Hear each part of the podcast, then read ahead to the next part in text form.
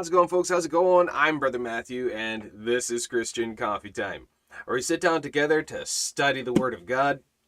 And here we are back at it again. So, good morning, folks. Good morning. How's it going? Thanks so much for joining in. And, uh, yeah, so grab your Bibles and join me in turning to the Gospel of Matthew, chapter 26. While you're turning to Matthew 26, also just FYI, uh, praise the Lord, uh, we fixed the camera. so, uh, uh, we're able to figure out how to get into the settings and into the camera settings, and we were able to disable the autofocus thing. So every time I would move, the camera would try to focus, and it's almost like it's pulsing or something as it's constantly trying to adjust. So we disabled the autofocus thing, so it should be a lot more stable looking and uh, a lot nicer. So it was getting annoying, just the constant adjusting. Anytime I move, it would just, uh, it got really annoying. So praise the Lord, we got that fixed. All right. So grab your tea, grab your coffee, grab your snacks, everything else you got, and turn with me to the Gospel of Matthew, chapter 26. All right, good morning, good morning. How's it going? Morning, Jesse. Morning, Minna. How's it going? All right. So, in Matthew yeah, chapter 26, verse 1. We see Jesus wraps up here what he's talking about with his disciples, as we see um, in verse 1. And it came to pass when Jesus had finished all these sayings. So to back up, go again over it, just, just a quick just summarization. You see the disciples are asking him about the end of days. And what was it that Jesus was actually emphasizing on? He didn't really go into great detail. He, told me, you know, the things will happen. Some of these things will happen, but the most important point that he got across to them was, "Do not be deceived. Let no man deceive you." It's about deception. The the importance of uh, being mindful of what's going on, so you don't get deceived. You want to take everything back to the Word of God, as I've already told you. Amen. Jesse's on the ball here. Gold star. Don't be deceived. As we see uh, about this now, how do we protect ourselves? And the point here that, that we see as Jesus leaves with us as well in uh, chapter 20, uh, 25, where about the parable of the ten virgins, the talents, and uh, the people standing before the Lord, and regarding works. what is actually being said here? Because people do get deceived. Like the, the foolish virgins, they were deceived. They thought they had time and they, they didn't have to take it seriously, and they thought that they could just uh, uh, gain it from from other other sources instead of going to the primary source for the oil. So we see going to other things, other people, deception there. And we see uh, the parable of the talents, the, the wicked servant who took the talent that he was given and he buried it in the earth. The deception that we see in this as well his own feelings, his own opinions, what he thought, and he was arguing with the master. Then we see the people about their works. They were deceived into thinking that because they did enough good works and did good things, that that uh, the Lord is going to weigh that and would let them in because look what I've done, look what I've done, look what I've done. Matthew chapter 7. So we see there's great deception. And as Jesus warns, that great deception will come by false prophets, false apostles, deceitful workers, false Christs, all kinds of things that come along. And we can deceive our own selves by, uh, by going by our own feelings and opinions, catechisms, creeds, commentaries, dreams, visions, all kinds of sources, all kinds of things that could come along to deceive us. And deception doesn't have to be even on great big scales. But even on literary things, um, uh, minor doctrines, secondary points, and things, deceived about things, instead of going to the Word of God and the Word of God alone, what it says, what it means. But we need to examine uh, uh, our faith, examine the details of our faith, the things that we believe in. Why do you believe what you believe? Why do you not believe in certain things? Why, why, do you, why do you believe in these things? Examine them and bring it all to the Word of God. The Word of God is the final absolute authority in all aspects of faith and practice of faith. And uh, it is the sieve that we put everything through. It doesn't matter what it is. Nothing is exempt from, from being uh, scrutinized by Scripture. So, in this, we see um, uh, the point that uh, Jesus is making about deception, the importance of proper biblical knowledge, uh, proper grasp on the faith, the doctrines of the faith. And again, this is also why we try to emphasize on the three points the three points of the Christian faith, three points of Bible study, interpretation, application, demonstration, the what, the how, the why. Learning how to read the context, the narrative of the text, what it says, what it means. Um, there's a lot of people will cherry pick verses. They'll take this bit, this part, uh, and they'll read through, and then the well, well, that verse says this, and then they forget what they read, and then they're wondering, well, what does that mean? But but if you actually back up read it in the whole context, the whole narrative, it makes sense. So, learning how to read full context and learning what is going on, what is being said, the basic narrative of the text. And then we back up again, go over it slowly, taking a look at the how. How is it being said? The specific words and the pictures and the images, and also the word studies and uh, uh, what what do each of these words actually mean in the the Greek and the Hebrew? How can I pair what I'm reading with the rest of the Word of God? So, line upon line, precept upon precept, scripture with scripture. So, learning how to study, not just read, but study the Word of God. So, we got the what, the how, and why is this important? The why is demonstration to go to now live it, speak it, think it, do it. Now, put it into practice, show it unto others. Go and do thou likewise. So there we go. So with that, let's get down to business. So grab your Bibles, notepads, and pens, grab your tea, grab your coffee, grab your snacks, whatever it is you're having. Come join us at the table as we continue the study of the Gospel of Matthew. We're in chapter 26. So, verse 1.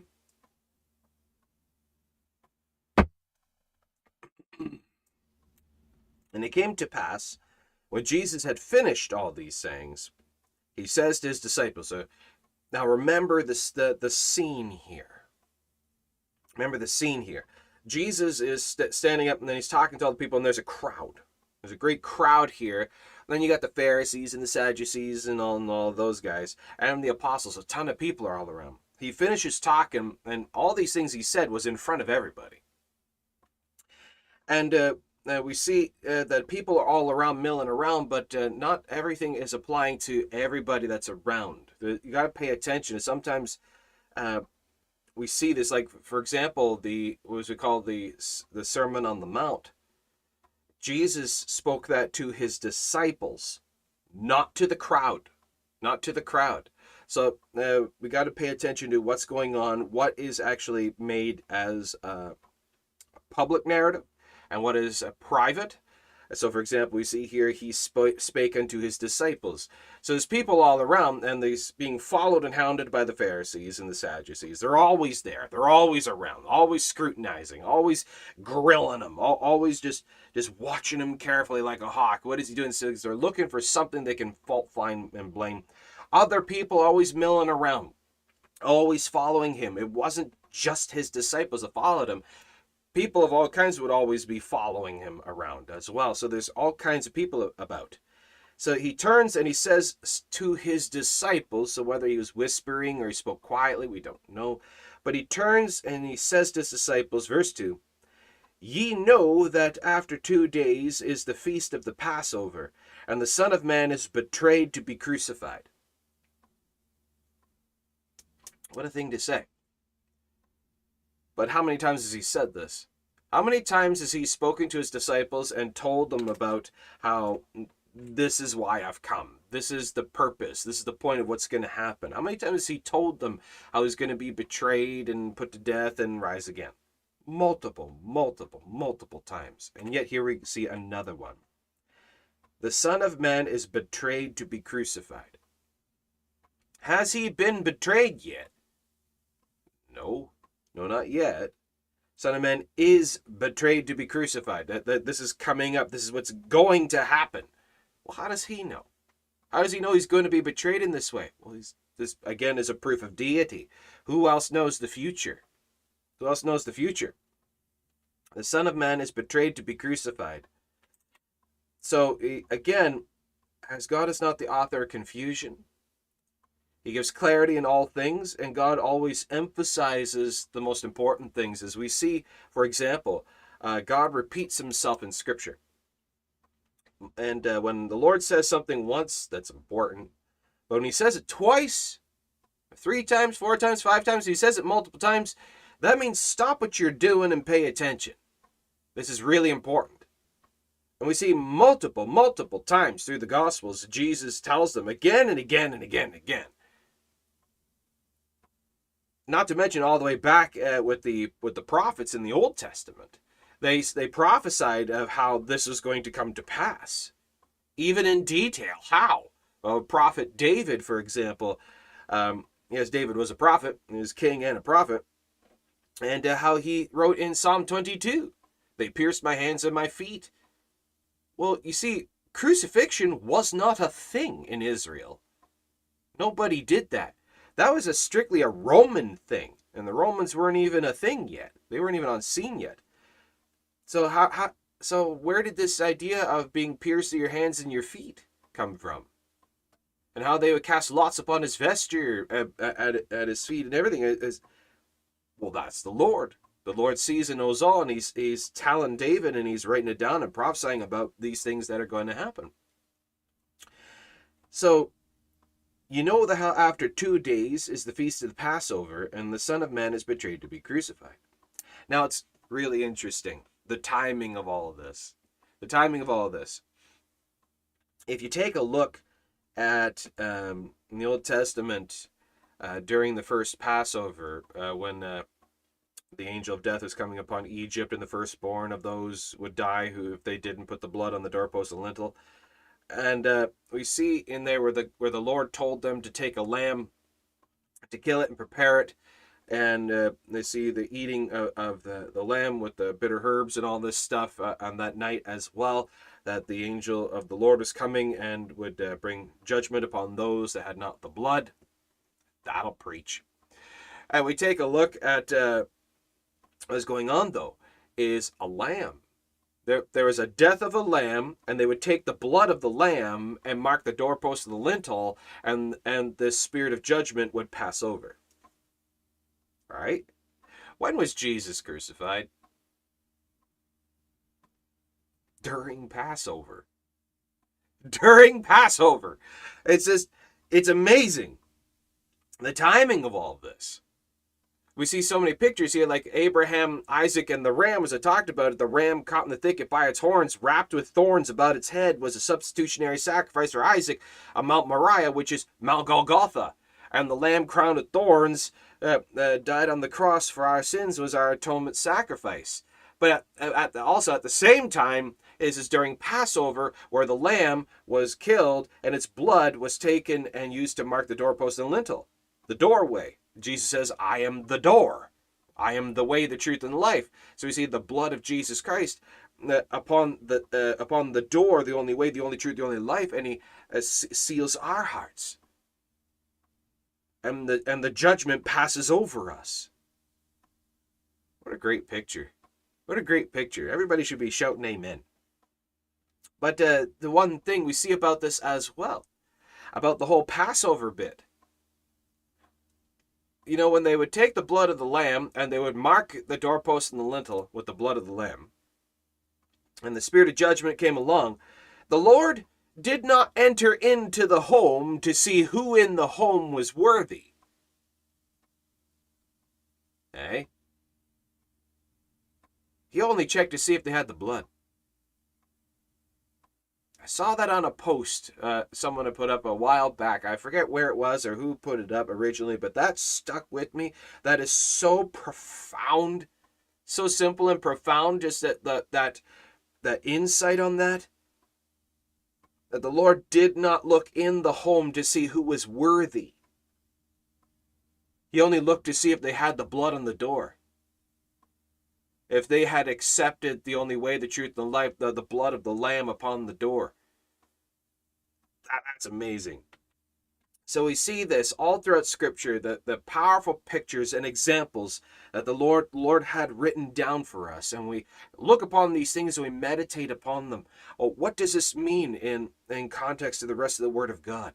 So with that, as that's a salvationary picture, a foreshadowing of what is to come about the Messiah, the Lamb of God, salvation to come. And we look at that, how can we then presume in any way, shape, or form that works are a requirement to earn, to gain, maintain, to keep, or self atone, or anything like that? How can we presume that, even the slightest? Because it's about the blood upon the door, it's about the acceptance of the Lamb. It's not about me. I didn't save myself in any way. The blood of the Lamb did. There was a death and shedding of blood. There was a death of the Lamb and the shedding of blood. That's what delivers me. That's what saves me. God doesn't ex- in- inspect anything else. He doesn't expect anything else. For this is the only way, the only truth, the only life. Amen. Someone say amen. But this is the uh, the wonderful beautiful thing that the Lord Lord has given, the Lord has done for us. The lamb that was slain before the foundation of the world. He saw and knew and he prepared it. He was ready to give himself for us. That's how much he loves us. How beautiful is our Lord. All right, let's keep going. So we see Jesus wraps up his his talk here with everybody he finished all these sayings. He says to the disciples, You know that after two days is the feast of Passover, and the Son of Man is betrayed to be crucified. While Jesus is saying this to his disciples, the camera shifts. All right? The camera pans and and and the scene shift, and now we're behind closed doors, and the the priests and the scribes and the elders and the Pharisees and all of them are just absolutely irate they're absolutely irate. They're absolutely furious at Jesus. They've tried everything, they've done everything they possibly can. They can't find a way. They can't find a way to fault find Jesus. You know, that's a powerful point, and everybody needs to be aware of this one. You know, it's something that uh, atheists even struggle with you know, the real God hating, Christ hating, Bible hating atheists.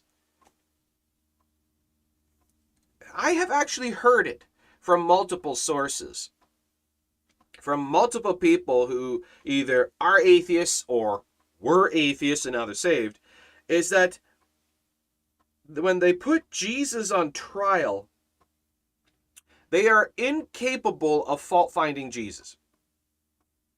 They cannot find one thing wrong with them. And you know it's not for lack of trying. These kinds of folks, they'll go to the all ends of the earth, to one corner of the universe to the other, to try to try to find something that justifies their position in hating God. They they fault find all kinds of things, other belief systems, uh, uh, errancies, contradictions, flaws, uh, problems, debaucheries, all crimes, uh, whatever. That they can find something to blame all them. But when they when they come when these pagans come to Jesus, they can't fault find him. He never said anything wrong. He never did anything wrong. He never taught anything wrong or pre- or presented anything incorrect. And they can't fault find Jesus. That's a powerful, powerful point. Because one thing's for sure if the Bible was just written by man and there was no divine hand upon it, no divine inspiration, no, no power of God upon it, if it was just written by man, it would be full of errors and contradictions and flaws and misrepresentations of all kinds of. If this was just written by ignorant sheep herders, don't you think that the, the science, the mathematics, the astronomy, the biology, or something in here, the historicity of it, the characters, the people, the things, that there would be tons of flaws and errors that would invalidate it as the Word of God? Do you not think that there would be something wrong in all the texts? But yet, there isn't. There's just there's things in it that they don't like, that the pagans just don't like, but all because they don't like it doesn't mean that the thing in itself is wrong. So, like these chief priests, scribes, elders, uh, the Pharisees, and all of them, uh, they don't like Jesus. They hate him. They want to kill him. But they can't actually charge him with an error. They just really don't like him. So that's something to take note. That when you're talking with people, debating these kinds of individuals, is you need to clarify uh, whether or not the thing that they're hating on is an actual, in and of itself, error or that they just don't like it. And you have to really clarify that because sometimes they actually conflate the two things, all because they don't like it. That means it's an error. You know, the whole liberal logic thing. SJWs, they think, all oh, because that you triggered them, or because they hurt their feelings, that means that the thing in of itself is wrong. Then, no, uh, you just don't like it and you're being dumb. So, then assembled, verse 3. All right, so follow along here. Verse 3 then assembled together the chief priests and the scribes and the elders of the people unto the palace of the high priest, which was called Caiaphas, and consulted that they might take Jesus by subtlety and kill him. Now listen to that. They want to take Jesus by subtlety. Secretly, they want to sneak in, snatch him away with no one looking, and then kill him. Just get rid of him secretly, and then all of a sudden people look at where's Jesus? He just disappeared and, and all the Pharisees were like, mm, I don't know, he, he's, he just disappeared. Uh, uh. how it's amazing. It's amazing. The hate, the absolute hate that the world has for Jesus Christ. If he was anyone else, it was anyone else, the world wouldn't care. Wouldn't care. But the fact that it's Jesus. No other deity name or holy name is used as a cuss word in the world other than the names of God of the Bible. The name of Jesus Christ is a cuss word. You don't stub your toe and scream, oh Buddha. You don't slam your hand in the car door and scream, oh Muhammad or oh Allah. No, they only scream blasphemies against the Lord Most High. They only scream the blasphemies of Jesus Christ. The, if you take a look at the governments, you don't see the governments working in our, in our nations. Our, you don't see our governments working actively against Islam or Buddhism or Hinduism or any or Mormonism. You only see them specifically targeting born again Christians, churches, and Bibles. Why is that? Where you see even the uh, government officials even saying that Christians are misinformed, have been taught wrong on the Bible regarding the whole alphabet community, and that we need to re educate the Christians. They literally said that. Go look that up. Go look that up. Why are they targeting us? Hating on our faith, our belief, our God, our Savior, uh, hating on us, blaspheming our God, cursing our God, where everything else gets, gets to go scot free. Why is that? The specific religious discrimination and targeting. Not because they fault find, not because they found fault, but because they hate it. It's not because we actually did anything wrong, it's that they hate us because of what we stand for. Jesus says they'll hate you because of me. In this world you shall suffer tribulation for my name's sake. Why is that? Oh, what do we stand for? The only way, the truth, and the life. The Lord God of righteousness. Or some of you may have heard, may have seen of what, what they've done recently. Like my brother said, he showed it to me, and he says, you know, I hesitate to show you, but this is this is absolutely incredible. This is the most blasphemous thing I have ever seen, he said. And I took a look at it. I couldn't even get 10 seconds into it.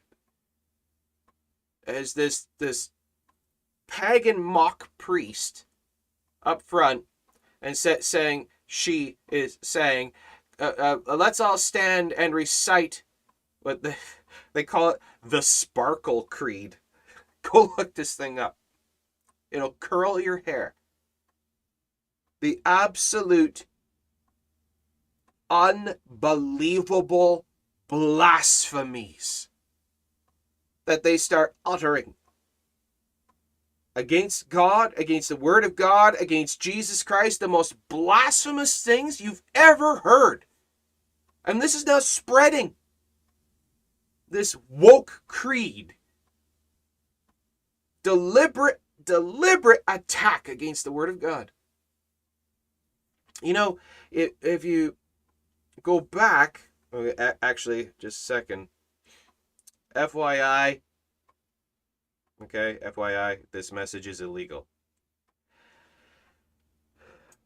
if you go back into the Old Testament and you take a look at Sodom and Gomorrah, when the angels came down and they warned Lot about what was going to happen.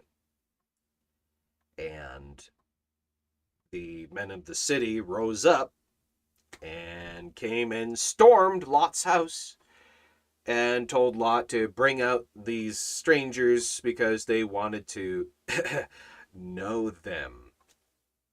And Lot said, "No, that's that's terrible. Don't do that." And they got mad. The people of the city got mad and and stormed his house and beat upon the door.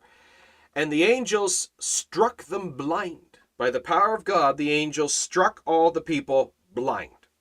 So they were scrabbling around, and yet they were still, while stone blind, scrabbling at the house and the door, trying to get in because they still wanted to take advantage of the angels. Now, knowing that they were supernatural beings, they knew. They were struck blind and they were still going at it.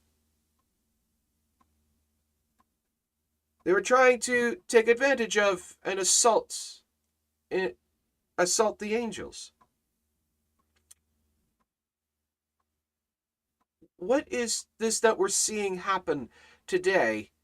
As I was talking about this disgusting, debaucherous creed that's going on, it's the it's the assault of God. It's the assault of God. They're directly assaulting God, dragging him into their debauchery. Now, what happened to Sodom and Gomorrah shortly after that? Shortly after they did that, uh, we see the angels grabbed Lot by the hand and dragged him and his family out of the city, and the judgment of God came upon them. Immediately following the assault on God's servants like that, assault on the supernatural. Immediately following the assault of the supernatural, we, we, uh, we see the judgment of God falls. And what are we seeing? They are debaucherously assaulting God assaulting his word. Watch my words. I will be so, so surprised if we don't see a horrible judgment in some way, shape, or form or another fall upon our nations following this disgusting, debaucherous assault upon the Lord and his word. The things they say about Jesus, the things they say about God, the things they say about the Bible, it is unbelievable that that that disgusting debaucherous creed was written by Satan. I swear it. It was written by Satan. I couldn't even get 10 seconds into it. it. It just disgusted me. I couldn't believe it. But here we see they want to kill God. They want to kill the God of the Bible. We, we need to kill the Word of God and rewrite it. And this is what's going on. As, the, as the, these wicked men here in Matthew 26, they're taking counsel how they might kill Jesus Christ, they might kill the Messiah, kill God. We're seeing that today. Our disgusting nations. God is not in our nations. It's not one nation under God. Our anthems are lies, deceptions. God is not in our nations. It's not in our governments. He's not in our schools. He's not in our medical establishment. He's not in the scientific establishment. He's nowhere to be found in our societies. God has gone underground nigh. nigh. Uh, we have some churches still holding on, skeleton crew as it is, but we're so scattered about, uh, around now and that the majority of what's called churches are falling away, falling apart with these mock priests taking in these pulpits with people cheering on their debaucherous preaching while they're dragging God into this wokeism and all kinds of other uh, immorality. Tell me I'm wrong. God is not in in uh, in our nations. He's not in in our societies. The remnant remains, but few it be. Few it be. They count. They took counsel. They consulted. They consulted with themselves how they might kill God. Look at verse 4. Matthew 26, verse 4. This is what's happening. Your government, my government, is taking counsel how they might kill God and strip him out of society altogether. They want to ban the Bibles. They want to ban the gathering. They, they want to control the preaching. They want to censor your words. You're not allowed to preach repentance, not allowed to preach on sin. You can't say certain words. They, they wanted to control the praise and the hymns. You're not allowed to sing certain songs anymore. Dur- during the lockdowns, you weren't allowed to sing at all. They want to kill God. Our governments want to kill God. Can you show me one country in the entire world that's in line with the Word of God? That it doesn't have some ulterior motive to water down, change, alter, omit, uh, c- control, or destroy the faith. Where they, where they don't align with some aspect of sin and debauchery. You won't find one. Show me a single politician that stands on the Bible. You won't find a single one that hasn't compromised themselves and agreed and is going along with some other debaucherous uh, uh, point, point that they're standing with just so they can stay popular and, and work a way into the government. You're not going to find the whole world, just as we see in the time of Noah. God was not in all their thoughts. God was forgotten and cast away. The whole world had turned against him. And only Noah and his family remained. Only Lot and his family remained. The remnant is still here, but it's small. As scripture say, when the Lord comes again, will he even find faith in the earth? So, what should we do? What should we do? Hold the line. Hold the line. Keep the faith. Equip yourself, be strong. Stand strong in the Lord. Stand in the Lord. Be still and know that He is God. Fight the good fight, keep the faith. Keep the faith as it is. What the Word of God says, that's the truth. Even if the entire world is against you, they're wrong. They're wrong. They'll tell you, oh, you just don't understand what you're talking about. You were taught wrong. You don't know that God changes. God changes. And as this one debaucherous woman I, saw online says, well, if, if Jesus was here in the flesh uh, today, he would evolve with our society and he would be, a, be, be just like us. No, he'd be flipping tables and he'd be uh, uh, going uh, tearing off one strip up one side down the other and through the middle. He, he'd be talking to you as he did the pharisees. He'd be telling you to repent. These pagans trying to alter and change the word of god trying to tell us what our faith is these people don't understand. Salvation is by grace through faith, by belief alone in the Lord God Jesus Christ alone. What the Word of God says, the absolute truth. And if people don't like it, then they are the enemies of God. And they need to repent and be saved. They need to repent. Saul became Paul. Nobody is beyond the grace of God. But we need to hold the line. The world won't like it. They'll censor, they'll dox, they'll delete, they'll ban, they'll hate, they'll charge, they'll imprison, they'll arrest, they'll scream, and they'll spit, and they'll throw all kinds of demonic, screeching arguments against you. They're wrong. Hold the line. Fight the good fight. Keep the faith. The Lord says this is how it would go. And just like he says here in Matthew 26, this is why he came for this purpose. He said this is what would happen, and it came to pass.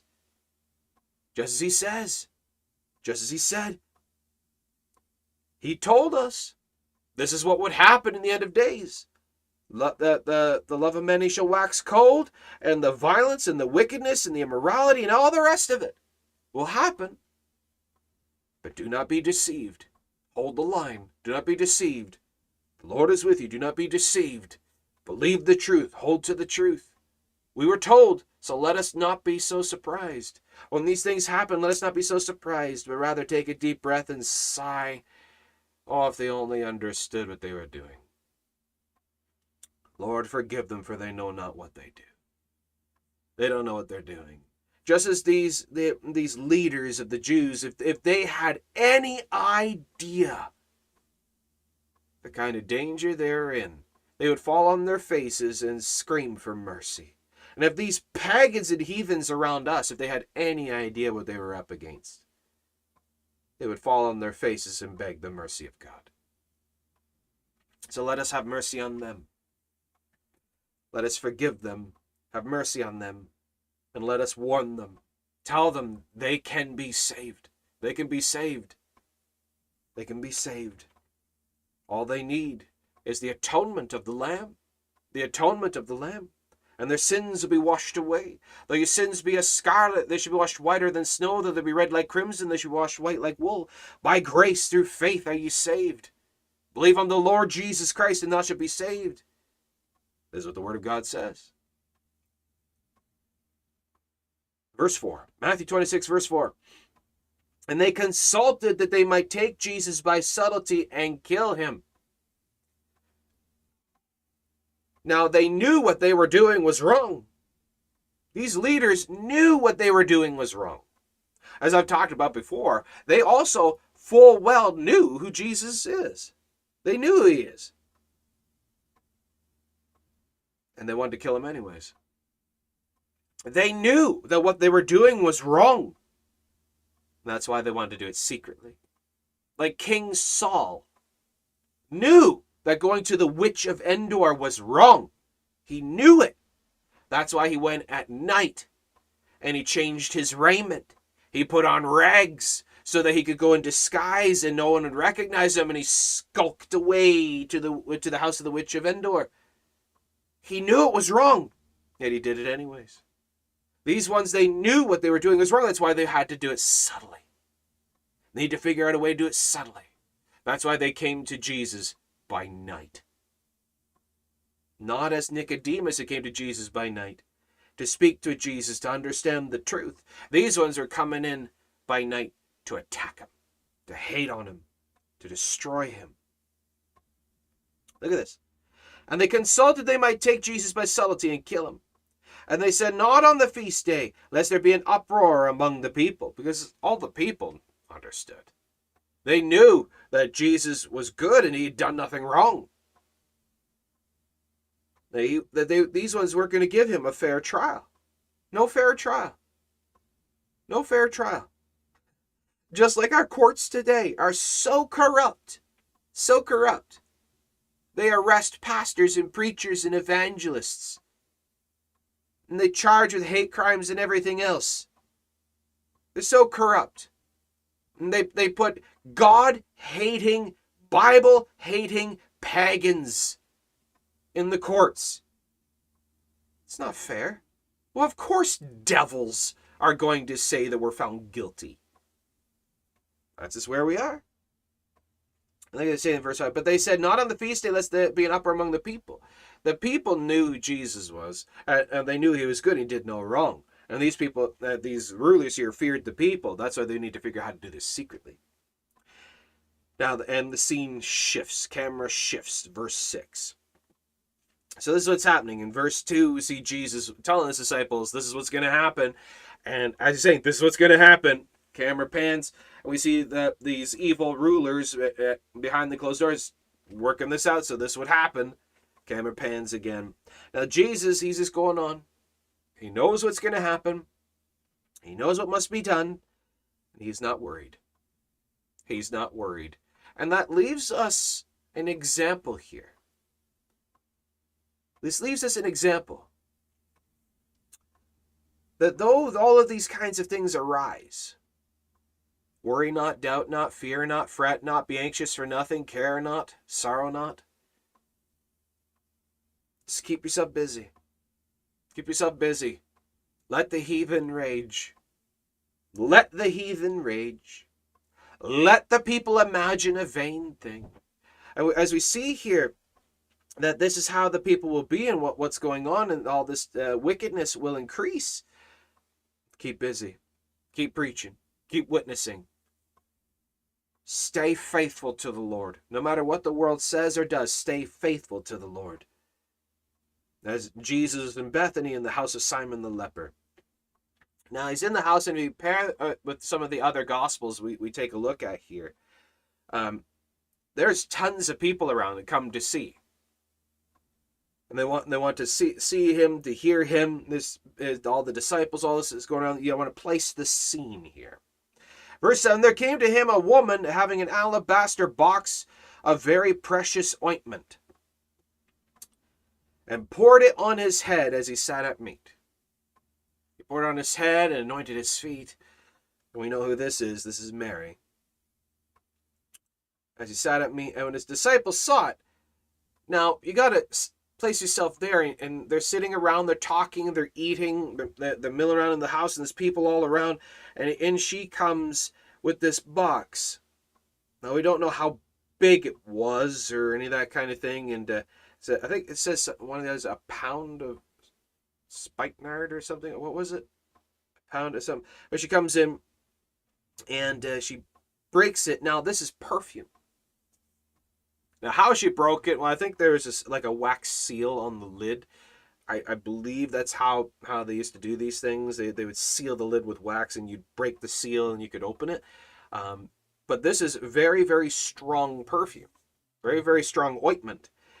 And the smell of it would fill the place. It would go out the windows. Everybody around could smell this. This beautiful perfume, this beautiful smell.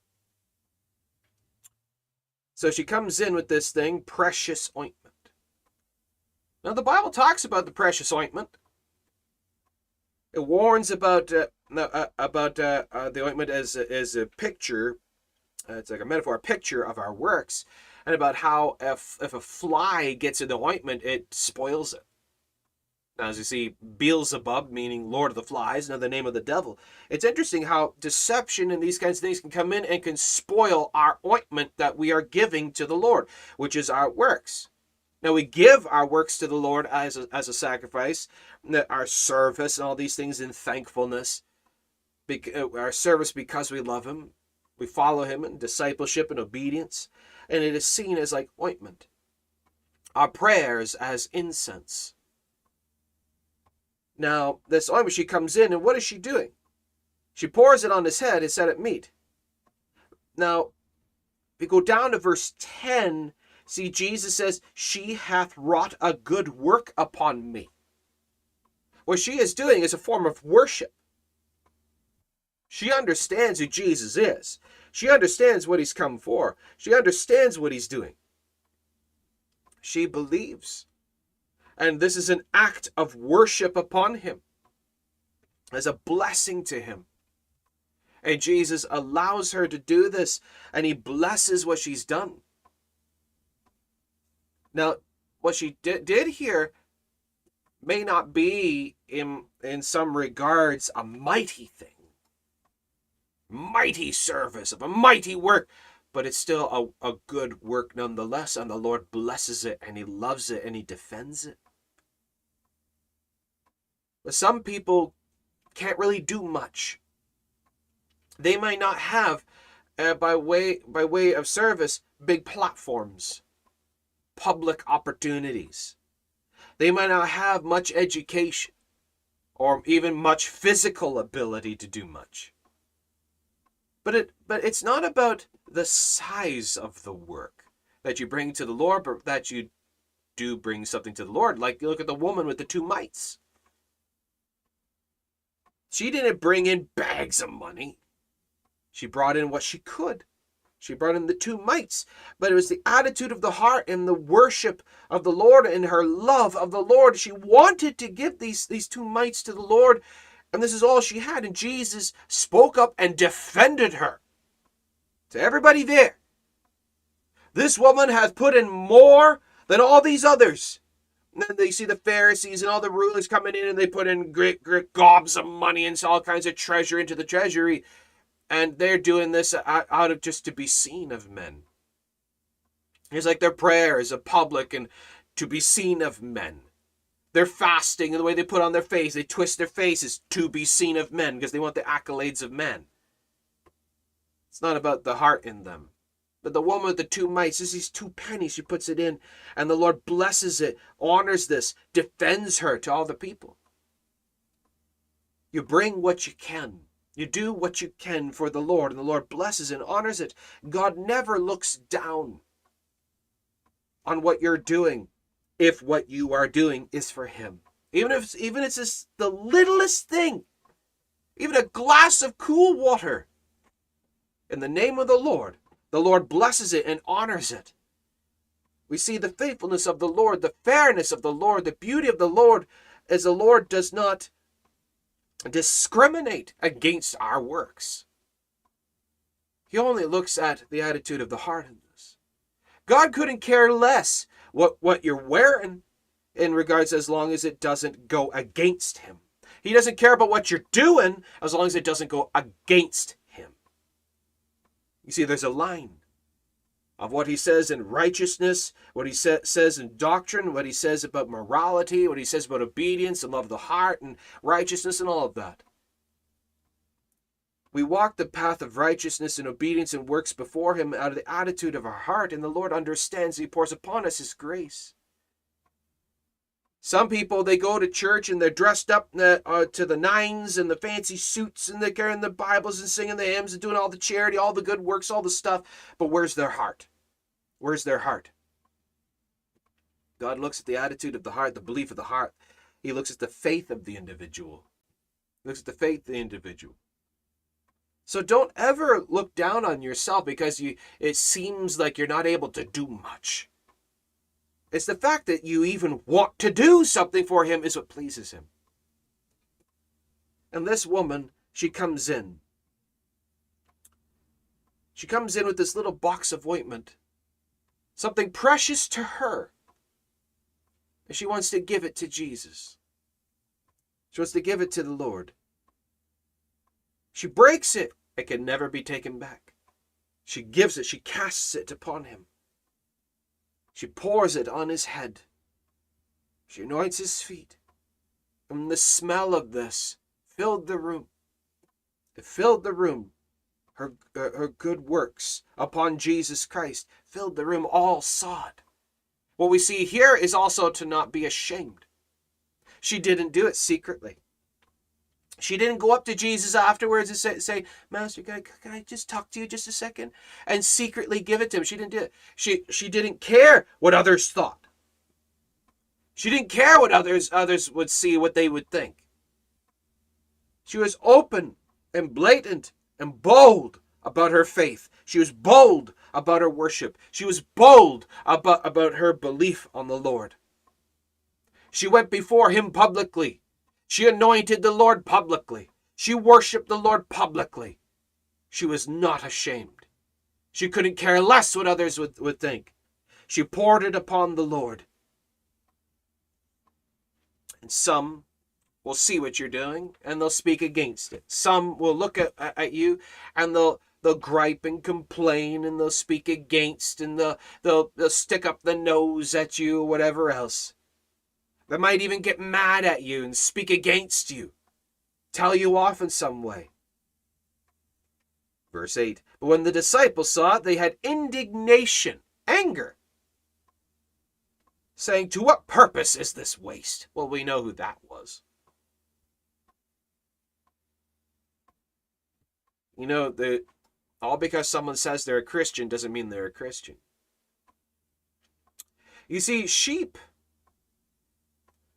sheep of the Lord love the service, ser- love service to the shepherd. They love the shepherd, love everything about the shepherd. Sheep accept discipline, they accept instruction, and they encourage the saints. They draw the lost to Christ. Sheep don't have a problem with uh, with the worship of Christ. Goats, however, the goats, the wolves, and the rats, the goats, the wolves, and the rats will always slander, hate, fight, push back, bite against, speak against. They always uh, seek to cause trouble in some way, shape, or form. They hate reproach. They hate reproof. They hate it when they're told off. They hate correction. And they and they spend more time belly aching, complaining, and griping and arguing and fighting than they do anything else.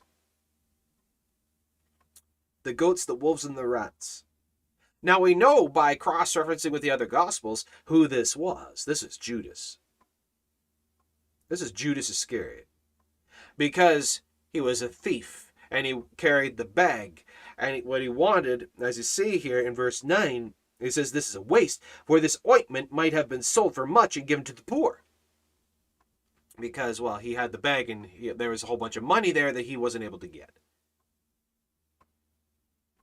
Now, the point I want to look at here, look at look what he says here, verse 8.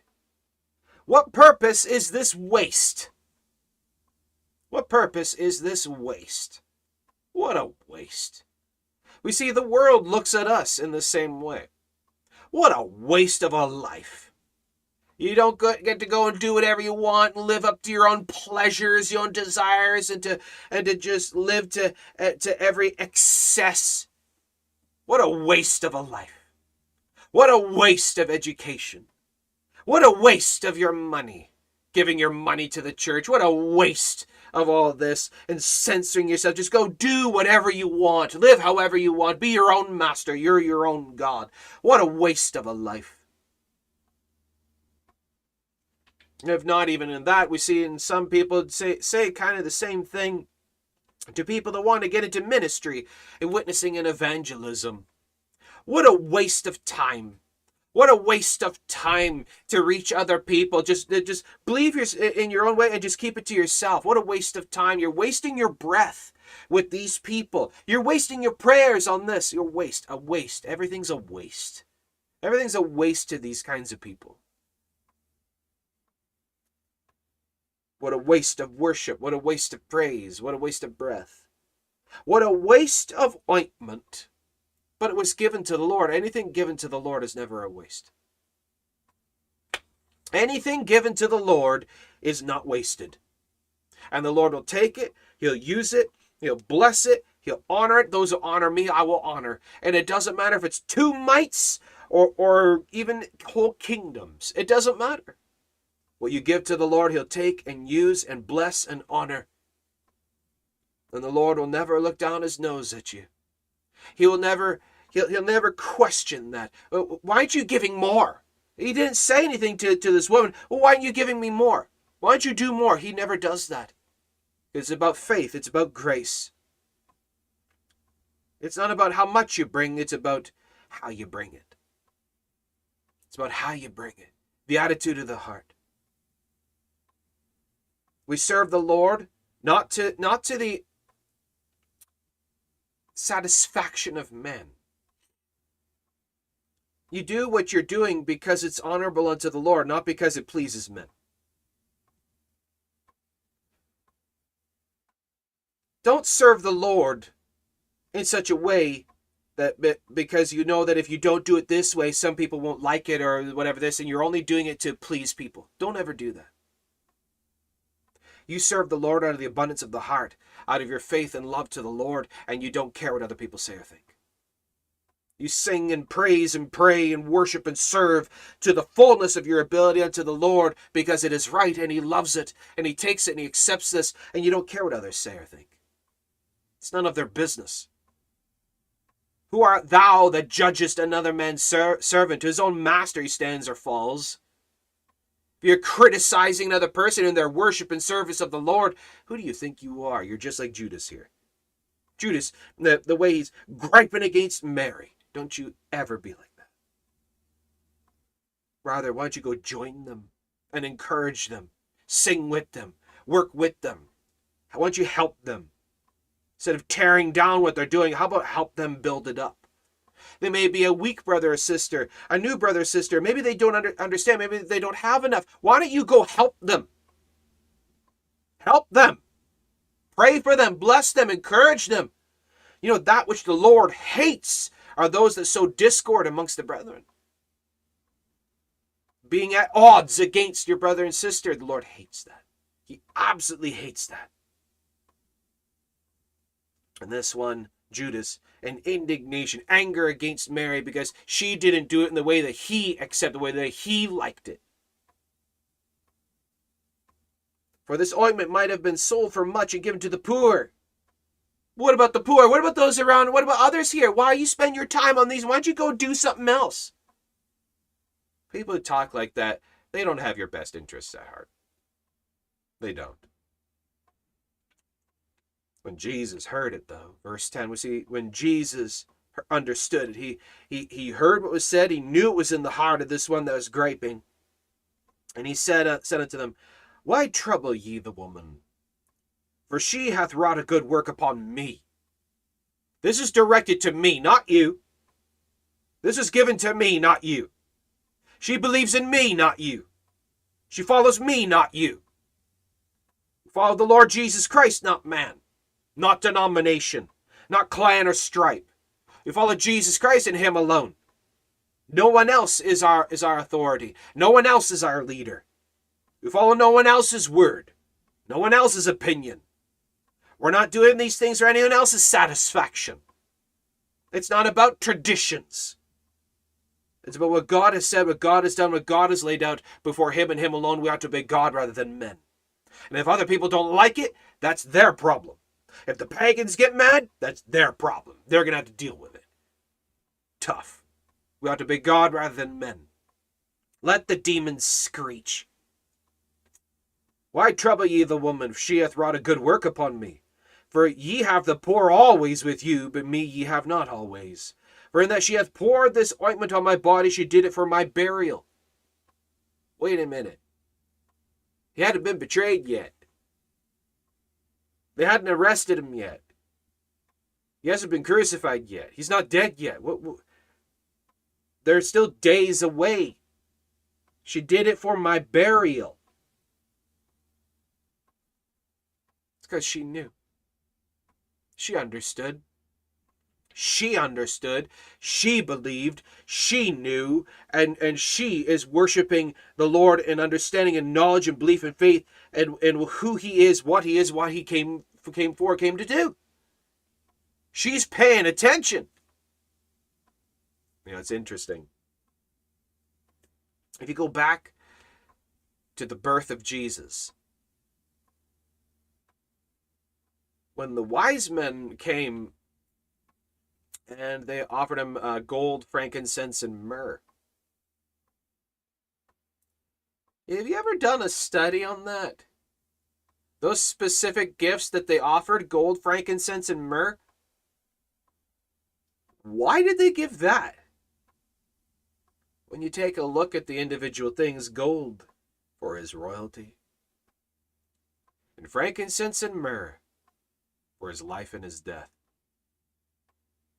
And they fell down and worshiped him. These wise men knew exactly who Jesus was. They knew. They knew what he came for. They were paying attention.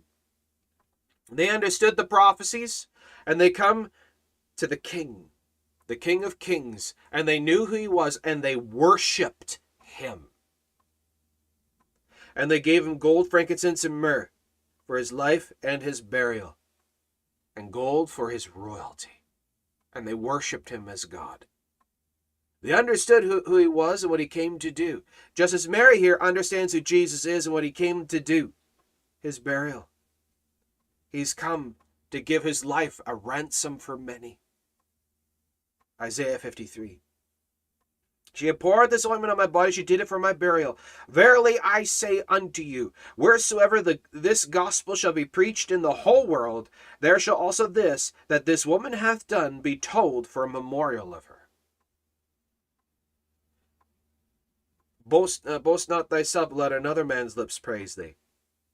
As you see, she did this not to be seen of others. She did, she didn't didn't do this for them. She did this for him. And out of the pureness of the heart, pureness of faith and obedience and love and worship and service to the Lord, he will honor and respect and he will bless and he will increase. We see see she brings this and how does he how does he honor her? She's eternally memorialized in the word of God for what she did.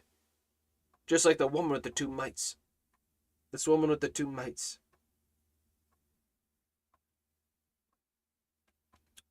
Now, the one thing we see by this as well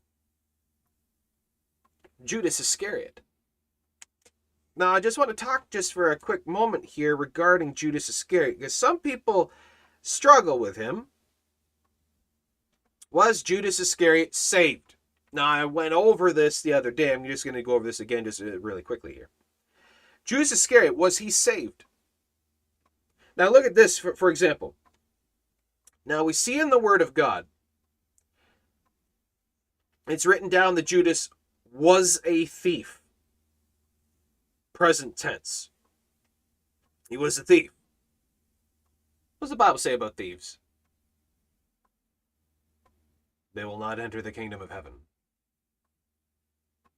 Now, the other thing too here, remember what I said about correction? Sheep love correction, goats hate it. Goats, wolves, and rats hate it. They get mad. Jesus tells Judas off for his behavior, for what he said, and his attitude, and all this, and he cor- he corrects him.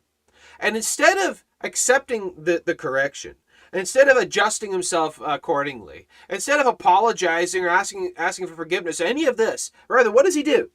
Jesus tells off Judas, corrects him. Judas gets mad. He gets mad at Jesus. How dare Jesus correct me? You see some of those kinds of people sometimes in the churches or out in the streets or other places. Certain individuals that when that when you go to correct them according to the word of God, they just get their back up and they get all miffed and they get all upset and they try to make excuses and they won't apologize. They just run away. They just get mad and leave. Well, fine. I'm just going to go to another church.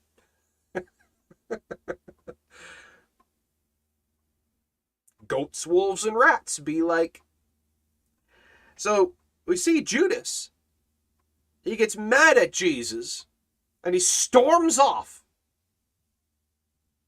Verse 14 Then one of the twelve, called Judas Iscariot, went unto the chief priests and said unto them, What will you give me, and I will deliver him in, uh, unto you? Because Jesus told him off and wouldn't let him have his way he's going to betray Jesus to the chief priests. He's going to turn against the Lord. Look at that. Those who can't stand correction, those who don't listen to the word of God, and then when the word of God is spoken and it re- and it rebukes their sin, it rebukes their error, and, and they won't accept it, it's no different. It is no different than running off and you're betraying the Lord to the wicked. You're betraying the Lord. You're running away from the Lord and you're going to someone else. And you're going to betray your faith. You're going to betray your faith. turning against the Lord like this. But look, one other point I want to make here. It's really interesting. I came across this one a while back, and it just, I was just amazed. We see here in verse 15, and and he and said unto them, What will you give me, and I will deliver him unto you? And they covenanted. They made a covenant. They made a covenant with Judas. They promised him that if you bring us Jesus, we'll give you 30 pieces of silver. Now, this one's really interesting. Now, the question I have, and I'm uh, wondering if uh, any of you folks, any if you folks know, why 30 pieces of silver? Why 30 pieces of silver? Why specifically that much of that kind? Why not gold? Why not 20? Why not 10? Why not 15? Why not 73? Why 30 pieces of silver? This one's interesting. I'd like to see. Well, what's your thoughts? Anybody have a guess? Do you have a guess? Come on, uh, so let's throw, throw out some guesses. What do you think?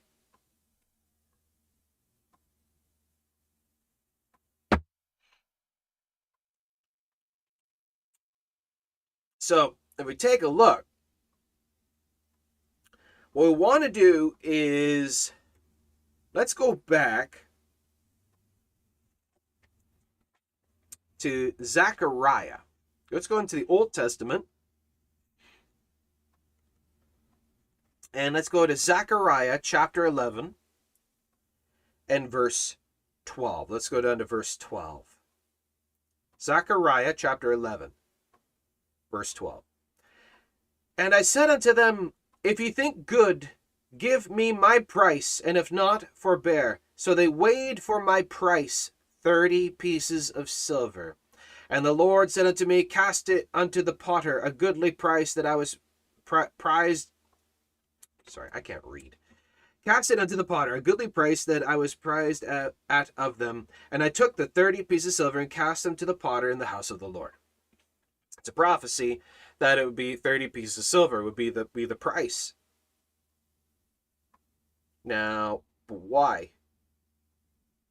But why 30 pieces of silver? It was prophesied that's what it would be. And just FYI, just a quick, just rabbit trail, just chapter 11, Zechariah chapter, chapter 12. My coffee hasn't kicked in yet. Zechariah chapter 12, verse 10.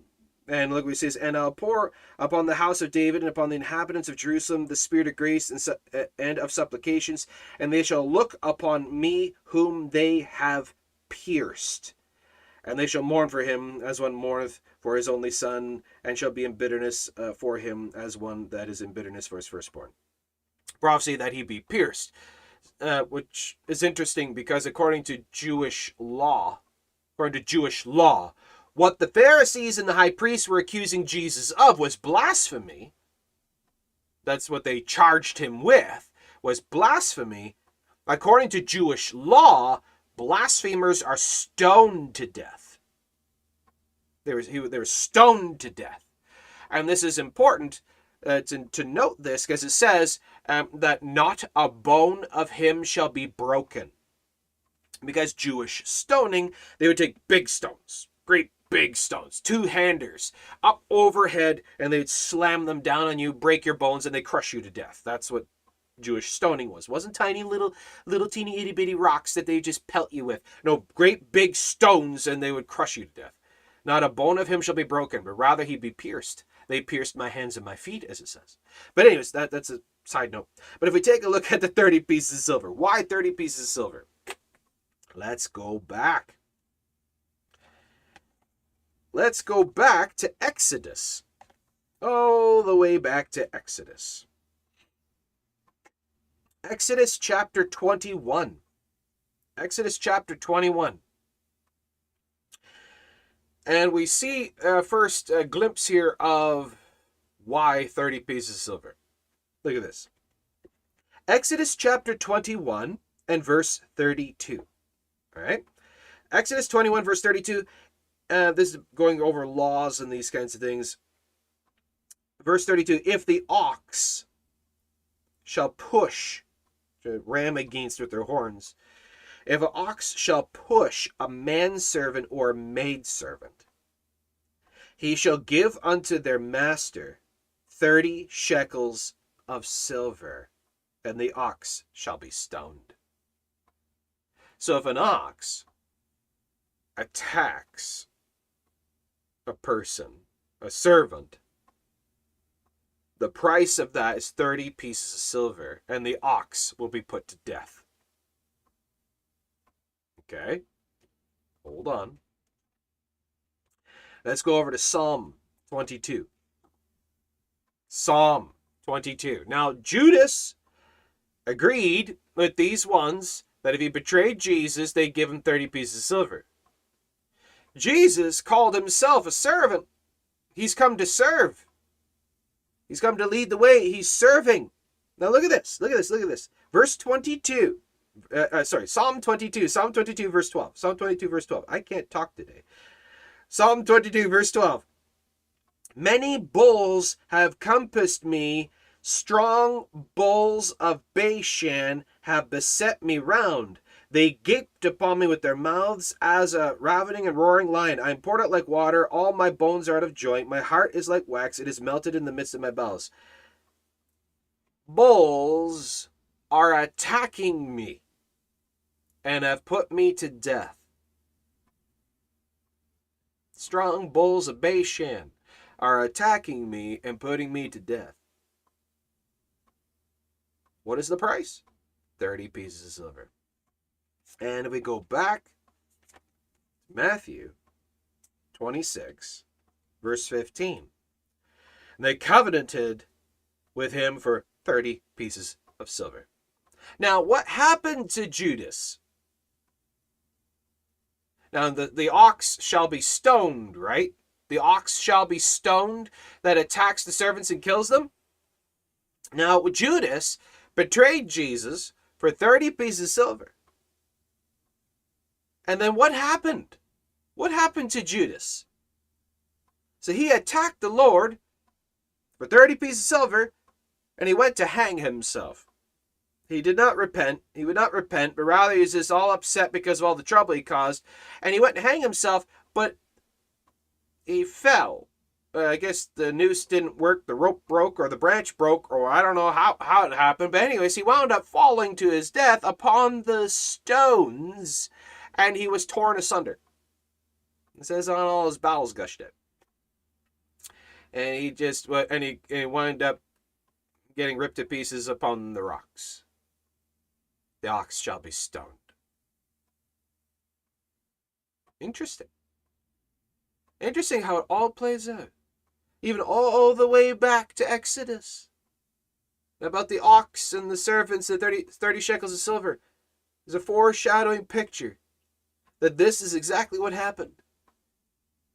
It's just that you see all the cross referencing, all these details This is really interesting. But anyways, so that, that's Matthew 26, 15 with Zechariah 11 12, with Exodus, what was it again?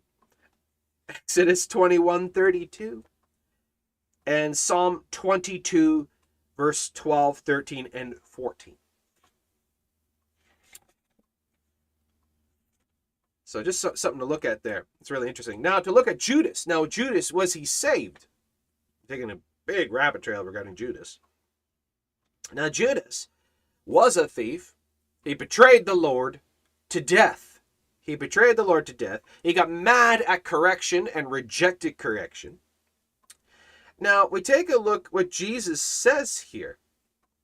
Jesus says in John chapter 17, verse 12, John 17, verse 12 While I was with them in the world, I kept them in thy name. Those that thou gavest me, I have kept. And none of them is lost, but the son of perdition. That means son of condemnation, that the scripture might be fulfilled. Now, Judas was a thief, got angry at correction, betrayed the Lord to death. He would not repent, but he killed himself. And Jesus calls him the son of condemnation. Now, if we take a look at the Word of God, you can't lose your salvation. It cannot be lost, taken away, or recanted. Judas Iscariot was not saved. He never got saved. He was so close. He walked with the Lord for a few years, listening to all the messages, seeing all the miracles, seeing all the evidence, all having all the conviction, and he rejected it all. Hebrews 6, 4 to 6.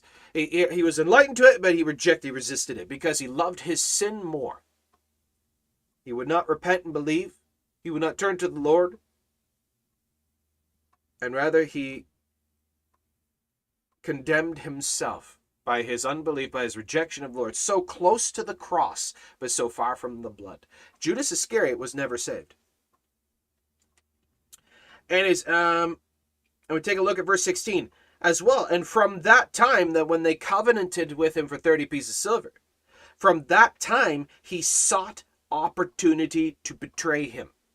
So for the next few days, he pretended to be a disciple, but he held anger and hatred in his heart towards Jesus. Hatred in his heart towards the Lord. Deliberate, willful hatred of Christ, uh, walking, talking, sitting, pretending, but all the while he knew and he rejected it. It was, it was all a scam. Also, the other point I want to make as well, as we see in 1 John chapter 3, verse 9. 1 John chapter 3, verse 9. Whosoever is born of God doth not commit sin, for his seed remaineth in him, and he cannot sin because he's born of God. Now, what's interesting, as it says, whosoever is born of God doth not commit sin. The word commit in the Koine Greek means to live in unrepentantly live in unrepentantly. It doesn't mean that whoever is born of God will never sin, will never commit sins. It's not what that says. Otherwise, we'd have a big problem of 1 John chapter 2, verse 1. And if any man sin, we have an advocate with the Father, Jesus Christ the righteous. In 1 John 1 9, and if we confess our sins, he's faithful and just to forgive us our sins and cleanse us from all unrighteousness. If those born of God are literally incapable of sinning and will never sin, then why does it say that? 1 John 1 9 and 1 John 2 1. That's because we can sin. We will make mistakes. We will turn against the Lord. We will be apathetic. We will be like the prodigal sometimes. But the Lord is our advocate, our mediator, intercessor. The point here is whosoever is born of God will not live in sin unrepentantly. That if we do sin, we'll have conviction on it. We'll come before the Lord and ask Him to forgive us. So those who teach that that well, you can be you can attain sinlessness, that holiness uh, doctrine where you can you you can be sinless holy and you'll never sin or you, you you can get to a point you'll never sin that's a bunch of baloney. That's false doctrine that that's not true. Rather the point is is, is the conviction is the is the flag is the evidence. Conviction of sin on this and you come before the lord and you ask him to forgive you and to help you. That's evidence of salvation of the spirit of god within you convicting you and drawing you. If you're doing these things and you have no conviction uh, if you have no conviction of sin, you might be that there's no Holy Spirit within. You want to look at that conviction. The prodigal son had conviction. The thief on the cross had conviction. Peter denied the Lord, had conviction. Judas betrayed the Lord, no conviction. Esau, no conviction. Esau's repentance, which I hated, says God, because it was fake. It was fake repentance. He was not actually sorry. So, as we see then, Judas Iscariot was not saved. He cursed himself by his own choice of living in sin with no repentance. So close to Christ, listening to Jesus while he taught, hearing sermons on repentance and salvation, and still choosing to keep his old life. By his own stubbornness and rebellion, he cursed himself to hell. Outwardly, he confessed knowledge, but there is no evidence of belief in the heart. Judas Iscariot was not saved. Okay? Let's go back. All right, so how far are we along here? Oh, we still got a fair bit here. Okay, so we've been going for an hour 19. We'll go a little bit further here. Okay, so in verse 16, and from that time he saw opportunity to betray him. He had fixed himself in a position. He had made a choice. He made a choice. He chose not to believe. He chose to oppose the Lord. He chose to stay in his sin. He chose to reject Jesus Christ. What does what does the Lord say about this? He gives us an opportunity. We are given a choice. It's a gift that is offered. It's a gift that is offered in Hebrews 6, 4 to 6. He gives the understanding, the enlightenment, the, and, and, and you know, did Judas act here in complete ignorance? Did Judas not know who he was? He knew full well. He knew full well. He saw all the evidences, the deity claims, the, the powers, the evidences, the miracles, the teachings. He saw, he heard, he, he, he, he knew exactly what he was doing and he turned against it. He turned against it. Well, well, God deliberately did that to him because uh, because so Judas was created because God needed the one who was going to do this. And no, no, no, no, no, no, no, no, no, no, no, no, no, not in the slightest. God is not willing that any should perish. God calls all men everywhere to repent. If even one person was specifically created to be hellfire fodder, then God is willing that some should perish. But it says that God is not willing that any should perish. You see, Judas was a willing participant. God didn't specifically say, okay, I want you. You you can't be saved. You're going to go straight to hell, but I, uh, I'm going to have you. Do... No, no, God didn't do that. God is not a monster and he's not willing that any should perish. Judas chose. Judas chose. He willingly chose. God is not willing that any should perish. Now, we take a look at what it's about. It's about sin. Christ came to give himself for our salvation as we are lost, cast, cast away by our own sin of our own choices. His, his word is written on our heart, his laws upon our heart. We know there's uh, we are without excuse, as Romans 1 18 and 25 says. We are without excuse. And we change the truth of God into a lie to fit our own personal narrative. We make a God of our own imagination. And what does the Lord do? Then when we oppose the Lord, He shows that He, he, he, he and we're without excuse, and we reject, we oppose the Lord. What does He do? He lets us go. Fine, that's what you want, and God hands them over. He hands them over. Judas, he had an opportunity here to repent, to seek the truth. But he hardened himself against the Lord and he got angry. He stayed in his sin. He went to betray the Lord and the Lord handed him over. Fine, that's what you want. Okay and he handed him over. That's what we see in the Word of God. There's a choice to be made to believe in the Lord or to turn against the Lord.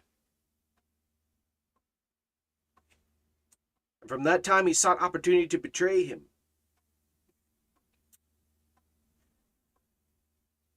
Many people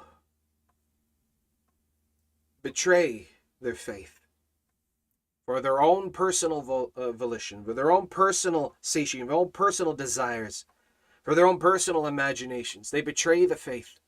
And it's the importance that we see all along here is do not be deceived by false doctrine. Don't be deceived by the flesh. Don't be deceived by the ways of the world. Don't be, be deceived by the Judases, by the goats, the wolves, and the rats. Don't be deceived by false doctrine. What does the Word of God flat out say? Study it out. Do the word studies. What are the meanings of the words in all of these things? Like we saw in 1 John 3 9. But what does the word commit mean? It does not mean that, well, once I'm saved, I'll never sin again. That's a lie. That's a false doctrine and a heresy by that sinlessness crowd that don't understand that the difference between the spirit and the flesh. The flesh is not saved. The flesh is condemned to die. The flesh opposes the spirit. The flesh wars against the spirit. I know that in my flesh dwelleth no good thing. And the Apostle Paul struggled with sin. If you think you're one of those sinlessness people, are you honestly saying you're better than Apostle Paul? Who said he struggled with sin. The things I want to do, I can't do. The things I don't want to do, I do. A wretched man that I am, who is as his body sin. I know that in me dwelt no good thing, for uh, in my flesh dwelt no good thing. With the mind I serve the law of God, with the flesh I serve the law of sin. Go read your Bible. What does the Bible say about this? If any man sin, we have an we, we, who's the we? The saved. We have an advocate with the Father, Jesus Christ the righteous. If we, who's the we? If we confess our sins, he's faithful and just to forgive us our sins and to cleanse us from all unrighteousness.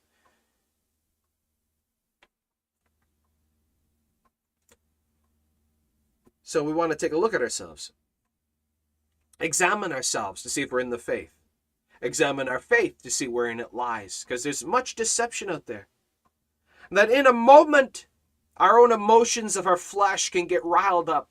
And we all have these moments. We all have these moments. But we're to be careful and catch ourselves.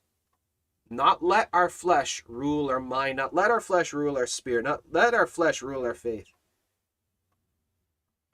The flesh doesn't care about you. The flesh doesn't care about the Word of God. The flesh doesn't care about Jesus Christ. It cares about itself.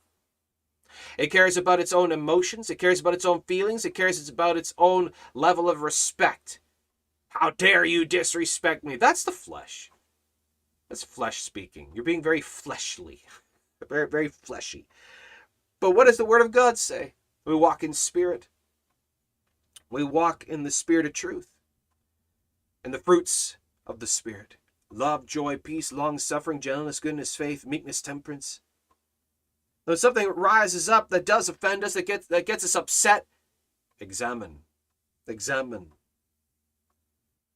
Test the spirit of, of, the, of the matter, of the moment, of the circumstance. Test the spirit that, that you are about to speak in. Is it the mind of flesh or the mind of spirit? As you see, evidence is in here of some things that are important regarding worship, service. What, what manner are we bringing it? Why are we doing this? Mindfulness as well, uh, Christ mindfulness, not and not not being mindful of others in this. We worship and serve the Lord and not care what others think. They might get upset, they might call us out or whatever else.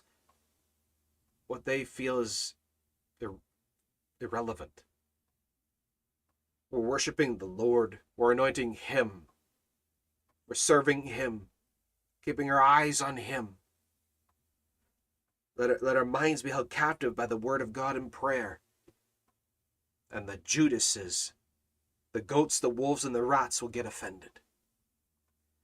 You want a you want a really easy way to reveal the goats, the wolves, and the rats? You want an easy way to find the goats, the wolves, and the rats in a church or in a group or, or, or, or identify them uh, for where they are? Start serving the Lord like you mean it. Watch what happens. Start worshiping the Lord and praising the Lord publicly, unashamedly, boldly, in public, before others. Watch what happens. The goats, the wolves, and the rats will get angry, they'll get offended, they'll get embarrassed, they'll cringe, they'll say against, speak against, and they, they won't stand with you. They won't praise with you. They won't want to be near you. The goats, the wolves, and the rats are ashamed of Jesus Christ. The sheep are not. The sheep are not. Just something to think about. So, so there we go. So we're going down here. So um, any other comments, questions, issues, insights? So we're just going to end it there. That's a part one of chapter 26. That's Matthew chapter 26, part one. And so we've gone from verse 1 down to verse 16. So uh, I hope this has been a help, a comfort, and encouragement to you. Hope this has given you something to think about. If you have any comments, questions, issues, insights, please go ahead, ask away. Be glad to hear from you. All right, so we'll go down through the comments. I know there's a whole bunch of comments here, so we'll see what uh, what's being said. All right, so good morning, good morning. How's it going? Hallelujah, amen. And like I said uh, at the beginning here, folks, uh, praise the Lord. We ha- were able to figure out how to fix this stupid camera.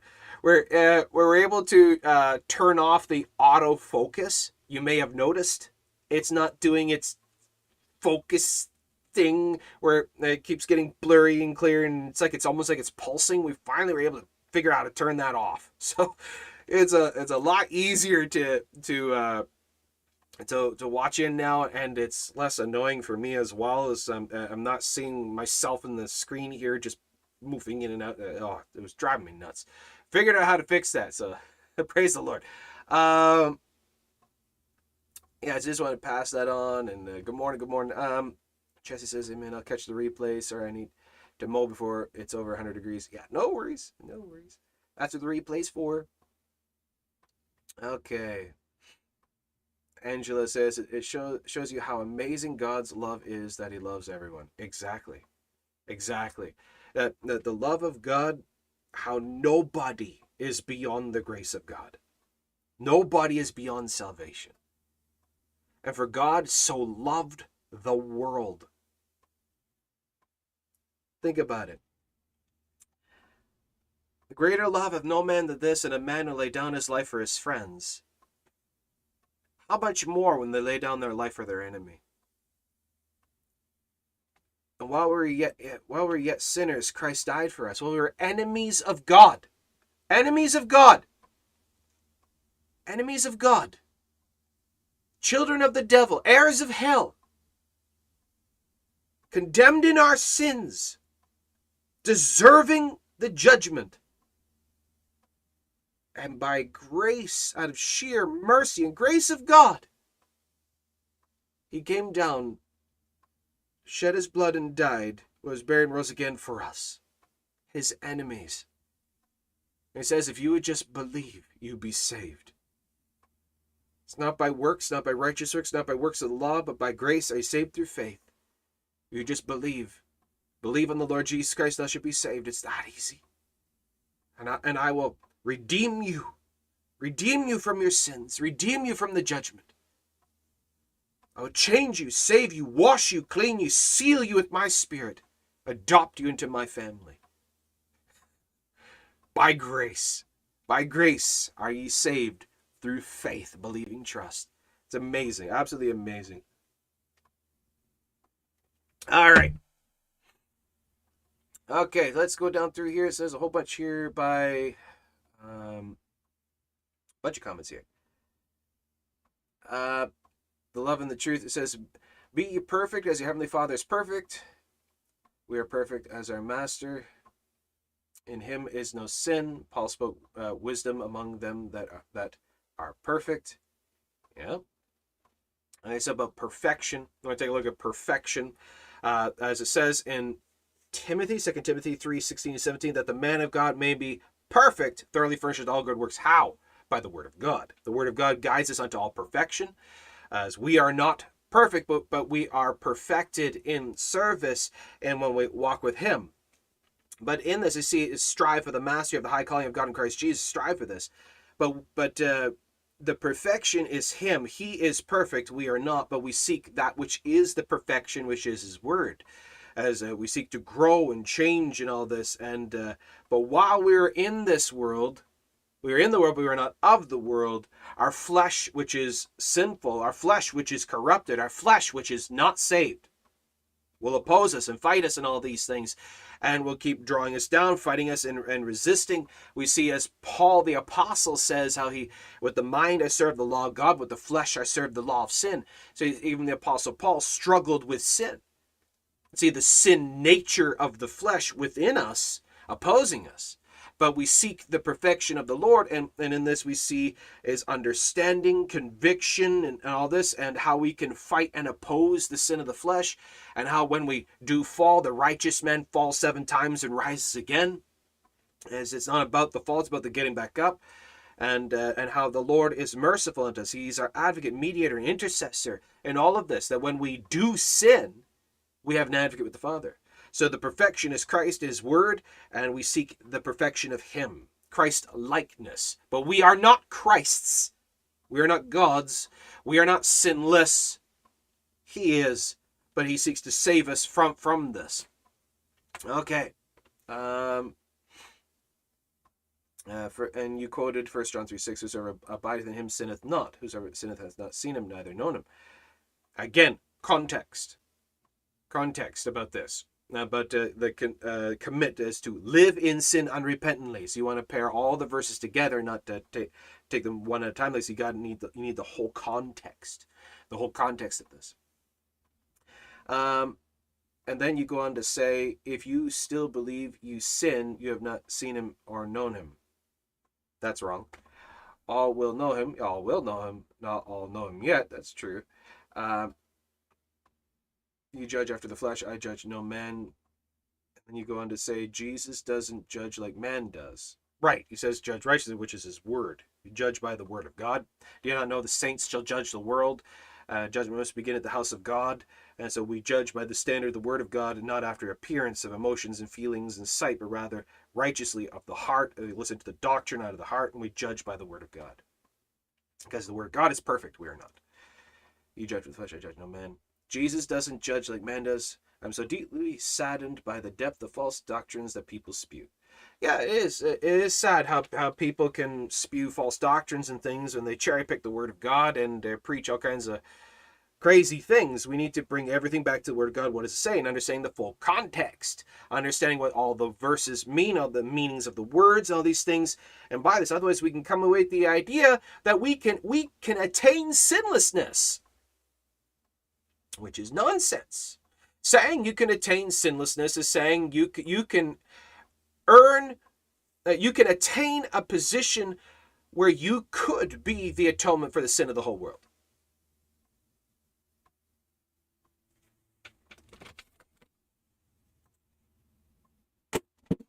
All right, let's keep going. Angela says, just because you are convicted of sin doesn't mean you can stop sinning. Can you continue in a sin and still be a Christian? Oh, well, it says, uh, I can't stop sinning in certain sins. It's driving me crazy. That's the flesh and the enemy.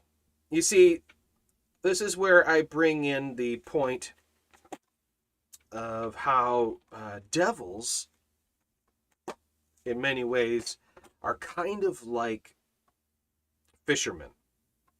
Bear with me one second. And that they have a tackle box. And in their tackle box are all the lures of all the different kinds of sins and temptations and wickednesses and everything. They come across your life and they go through the tackle box. Let's try this one. And they throw the lure out there. And they try reel it in and then they cast it out again. And no no not really anything. No that one's not really working. That was not really working. So they change it uh, let's try this one. And they cast it out and like whoa, whoa, whoa, whoa there's something. There's something. They cast it out and no, no, no almost there's something there but they, they tried to bite it but nope. So they change lure let's try this one. They cast that one out and bang they catch it and they reel it in the big fight. Now devils don't know everything, but they don't eat, they don't sleep, they don't die, they don't rest.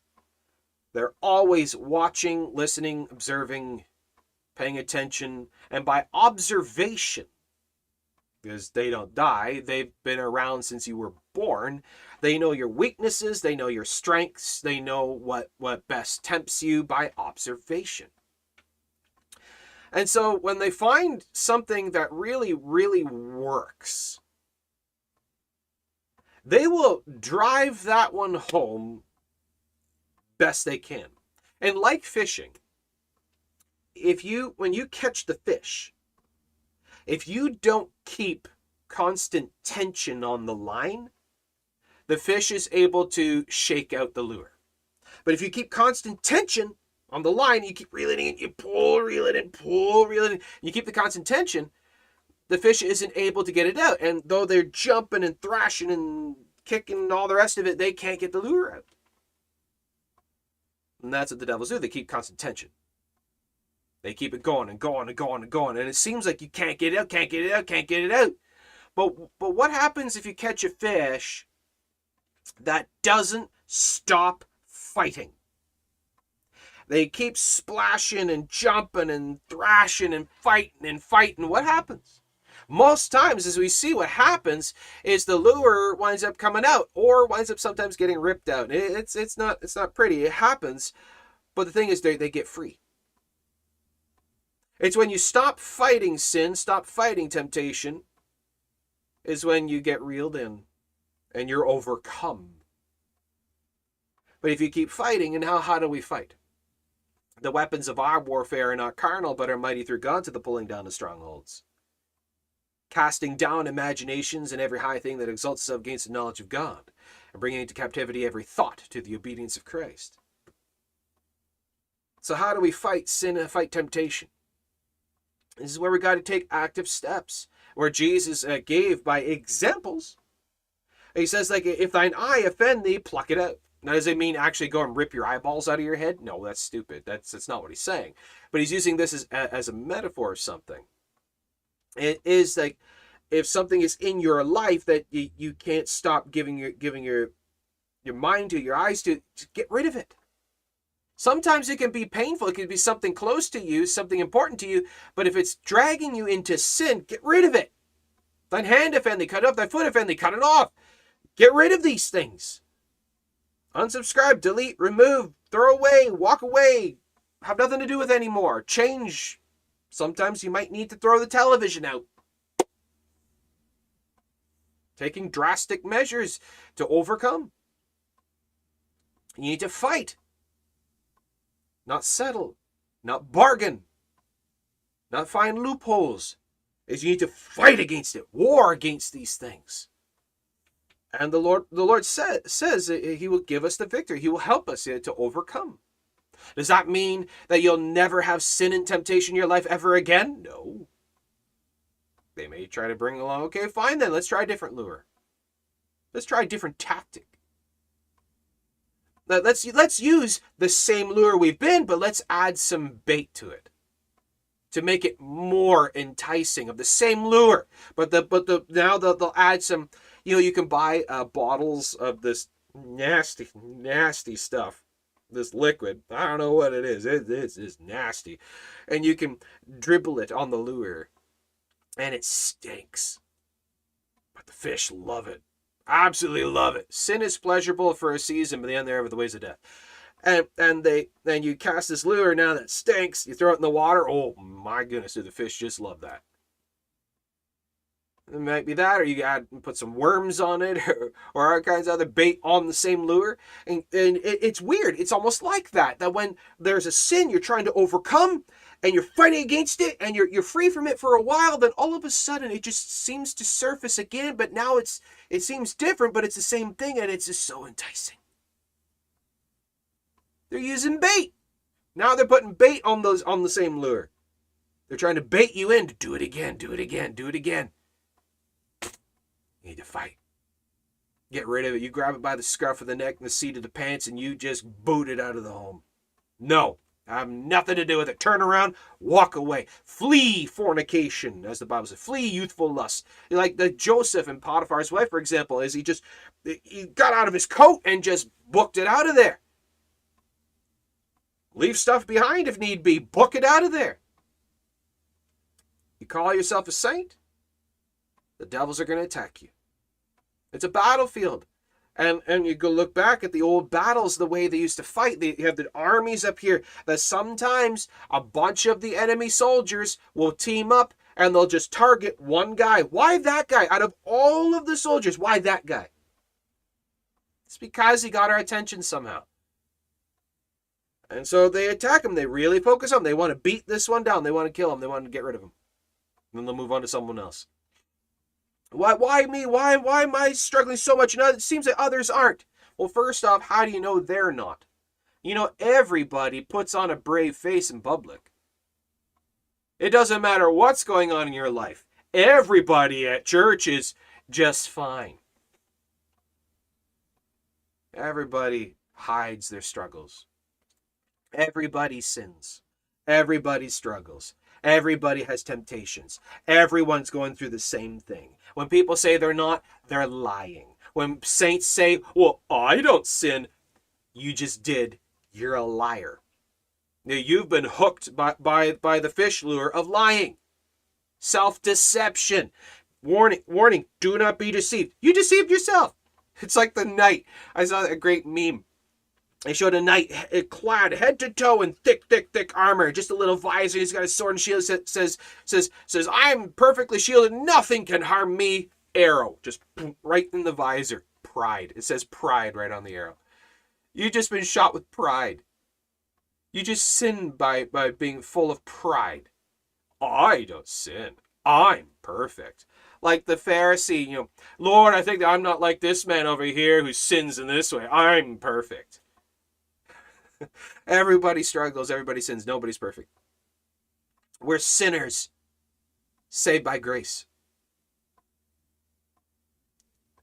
And when when we finally come to that understanding and, and see that this is what it is, it kind of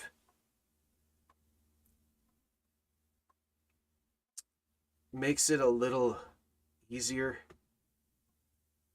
and that there's a weight is that it's not it's not just me.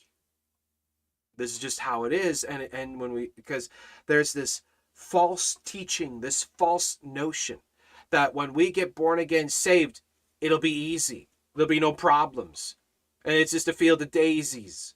Walking with jesus skipping along the beach you know kind of thing and everything's all good and shiny and dandy.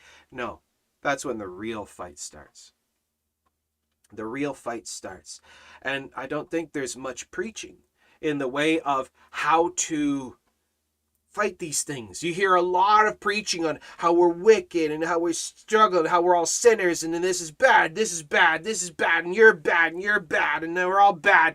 But we don't hear about the fight against, about the overcoming. Rather just just judging, judging, judging, judging, judging, and but yet no no reproof of how how to rise up. The righteous man falls seven times, and we just focus on the falling, the falling, the falling. But no, what about the getting back up? How do we get back up? Well, the first way that, that we understand how to get back up is understanding the Lord will never cast us away. It doesn't mean you're not saved. All because you found that you're in the in the rolling around in the manure, eating the slop, the pig slop, all because you you find yourself in that, it doesn't mean God has cast you away or he hates you, he's angry with you, he doesn't like you, or that you're not saved. When did the prodigal son cease to be a son of his father? But rather, we see the father's on the road longing for his son to return. And when he sees him coming, he runs and embraces him in all the mud and the manure. He didn't change first. He hugged him, embraced him, all the, the uh, hugging him, in all the mud and the manure, and loves him kisses him because he's his child. But the devils want you to think, well, your father hates you. He's not going to like this. Oh, look what you've done. You're a horrible person. You should feel so bad. You should, just uh, just bemoan yourself. Just sit down and just cry about it and think that no one likes you and don't talk to anybody about it. Keep it to yourself and just fall into depression and just lose faith. Stop going to church because uh, what does it matter anyways? And all these kinds of things. That's just devils talking. That's just devils talking. You want you want to know who struggles sometimes the most? Pastors.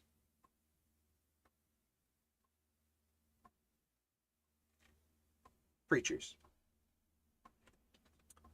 struggle the most.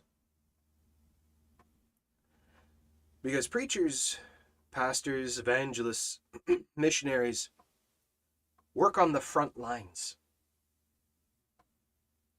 gain the most attention from the enemy. Because if you can strike the shepherd, the sheep will flee. If the pastor falls, the church falls. If the pastor falls, if the preacher falls, if the if the if the one in ministry falls, the, the whole the whole work just falls apart. The pastors, the preachers, those in ministry. You see, people don't understand that we're all in the same boat. We're all under attack. Now, I'm not diminishing other people's struggles. I'm saying is, look, those that people even look up to struggle severely too. Look at Apostle Paul. Oh, wretched man that I am, he says. Wretched, the least of all apostles, I am but a worm, not worthy to be an apostle. I struggle with sin, I struggle with this, I struggle with this, and I can't overcome. But what is he going to talk about? Excuse me. He talks about the struggles, but then, okay, now, yes, we're all horrible. They're all in the same horrible boat together. But keep your eyes on Christ. Though all all everything else betrays you, turns against you, falls apart and everything else, like Job, you're sitting in sackcloth and ashes. You got nothing left. You're scraping the boils. Your family's turn against you. Your friends turn against you. Your house is gone. Every it's all gone. You feel you're all alone. It's no use. I can't overcome. It won't stop. Excuse me. It won't stop. What do you do? Though he slay me, yet will I trust in him. You look to the faith. When I am weak, then I am strong. When you think that you're strong, you failed. When you think that you can overcome, you failed. You lost it. You think you can keep yourself from sinning? You just lost. I can't. It won't happen. While I'm in this flesh, it's going to happen again and again. Now, that doesn't mean, mean it's an excuse. It doesn't make it an excuse. It's just reality. And rather, what I do is I get angry at the flesh and I realize it's a battle. It's a battle after battle after battle. It's not a winning the war, it's a winning battles individual battles. Uh, don't think about tomorrow, think not of yesterday. Forgetting the things of the past. That's done and gone, can't be changed, can't be undone. What's done is done, it's done and over, forget about it. The sins of yesterday, forget about it. The issues, the problems of tomorrow, forget about it. But uh, take no thought of the morrow. Sufficient unto the days, the evil thereof. One day at a time, one thing at a time. I focus on one thing at a time. I resist the flesh of today. I resist the temptations today. I look at what I'm doing right now, right here, right now, what I'm doing. I focus on this. When I learned that, it really, really helped me. I found things that I struggled with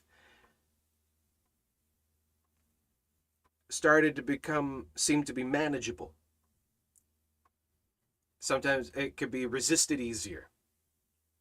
Struggles and these things could be beaten down in the moment.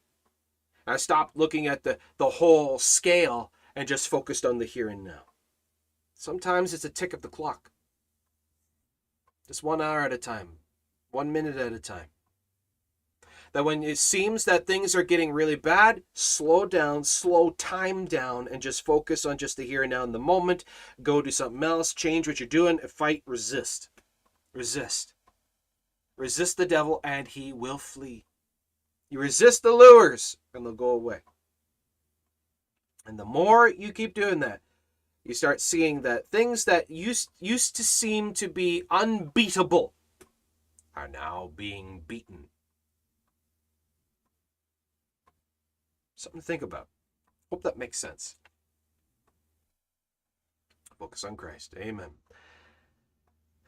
Uh, say that the devils tell me I have to earn God's favor. You have his favor because you have his son.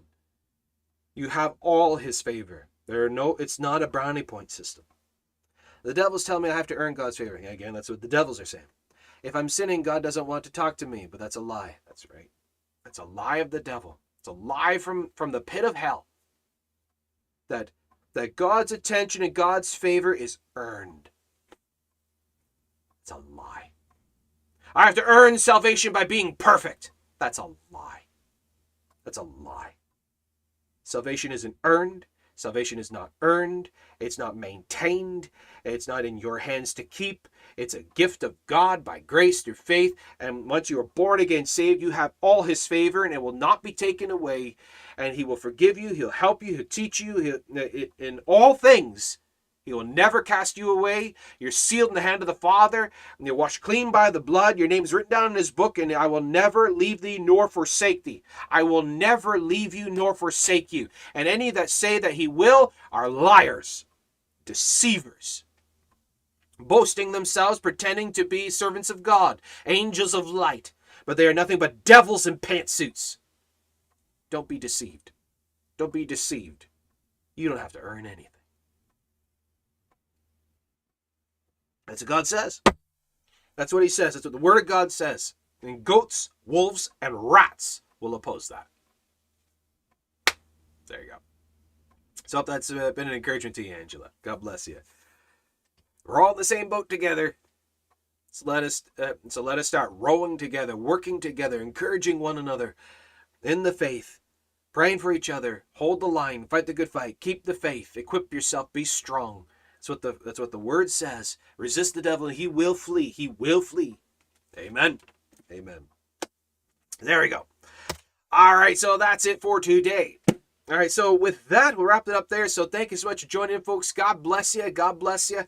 And uh, keep these things in mind. This is what the Word of God says, what it promises. We see many examples through here, and like like Mary that anointed Christ, even if it's just a little thing you can do, do something.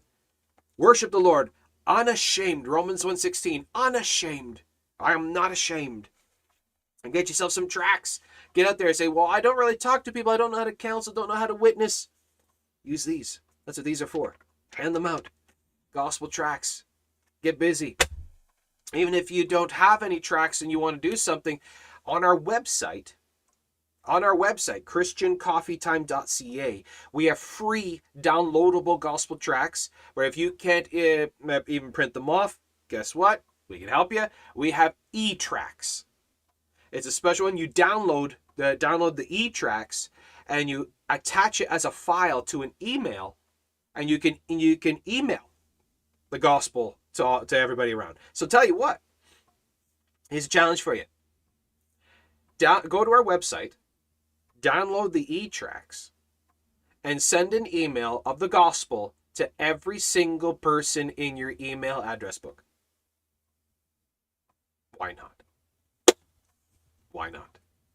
You know, one thing I used to do was, was really fun it was uh, attach the e-tracts, uh, the emails. I would go and I find the emails. You can find them online. The the emails of actors and actresses. Like for example, I sent an e-tract to Arnold Schwarzenegger.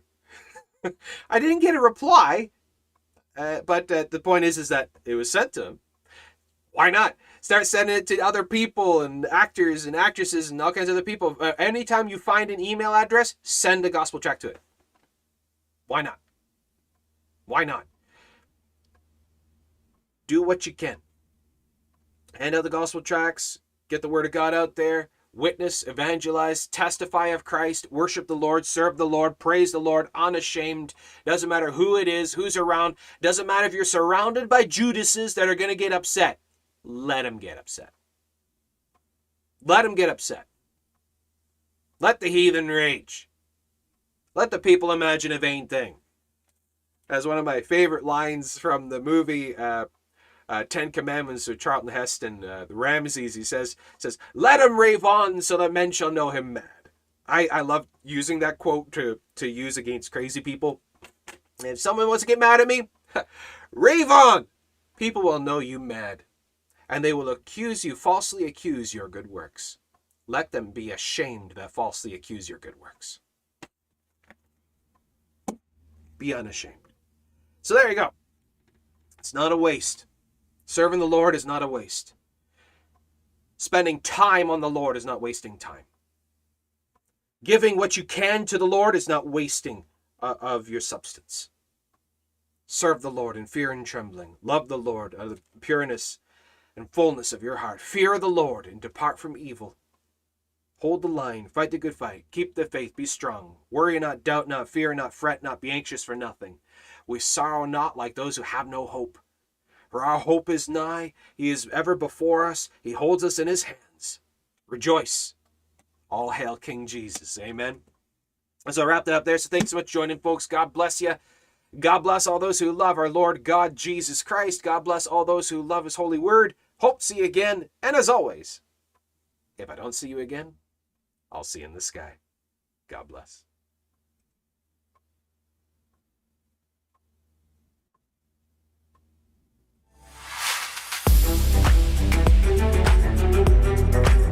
Música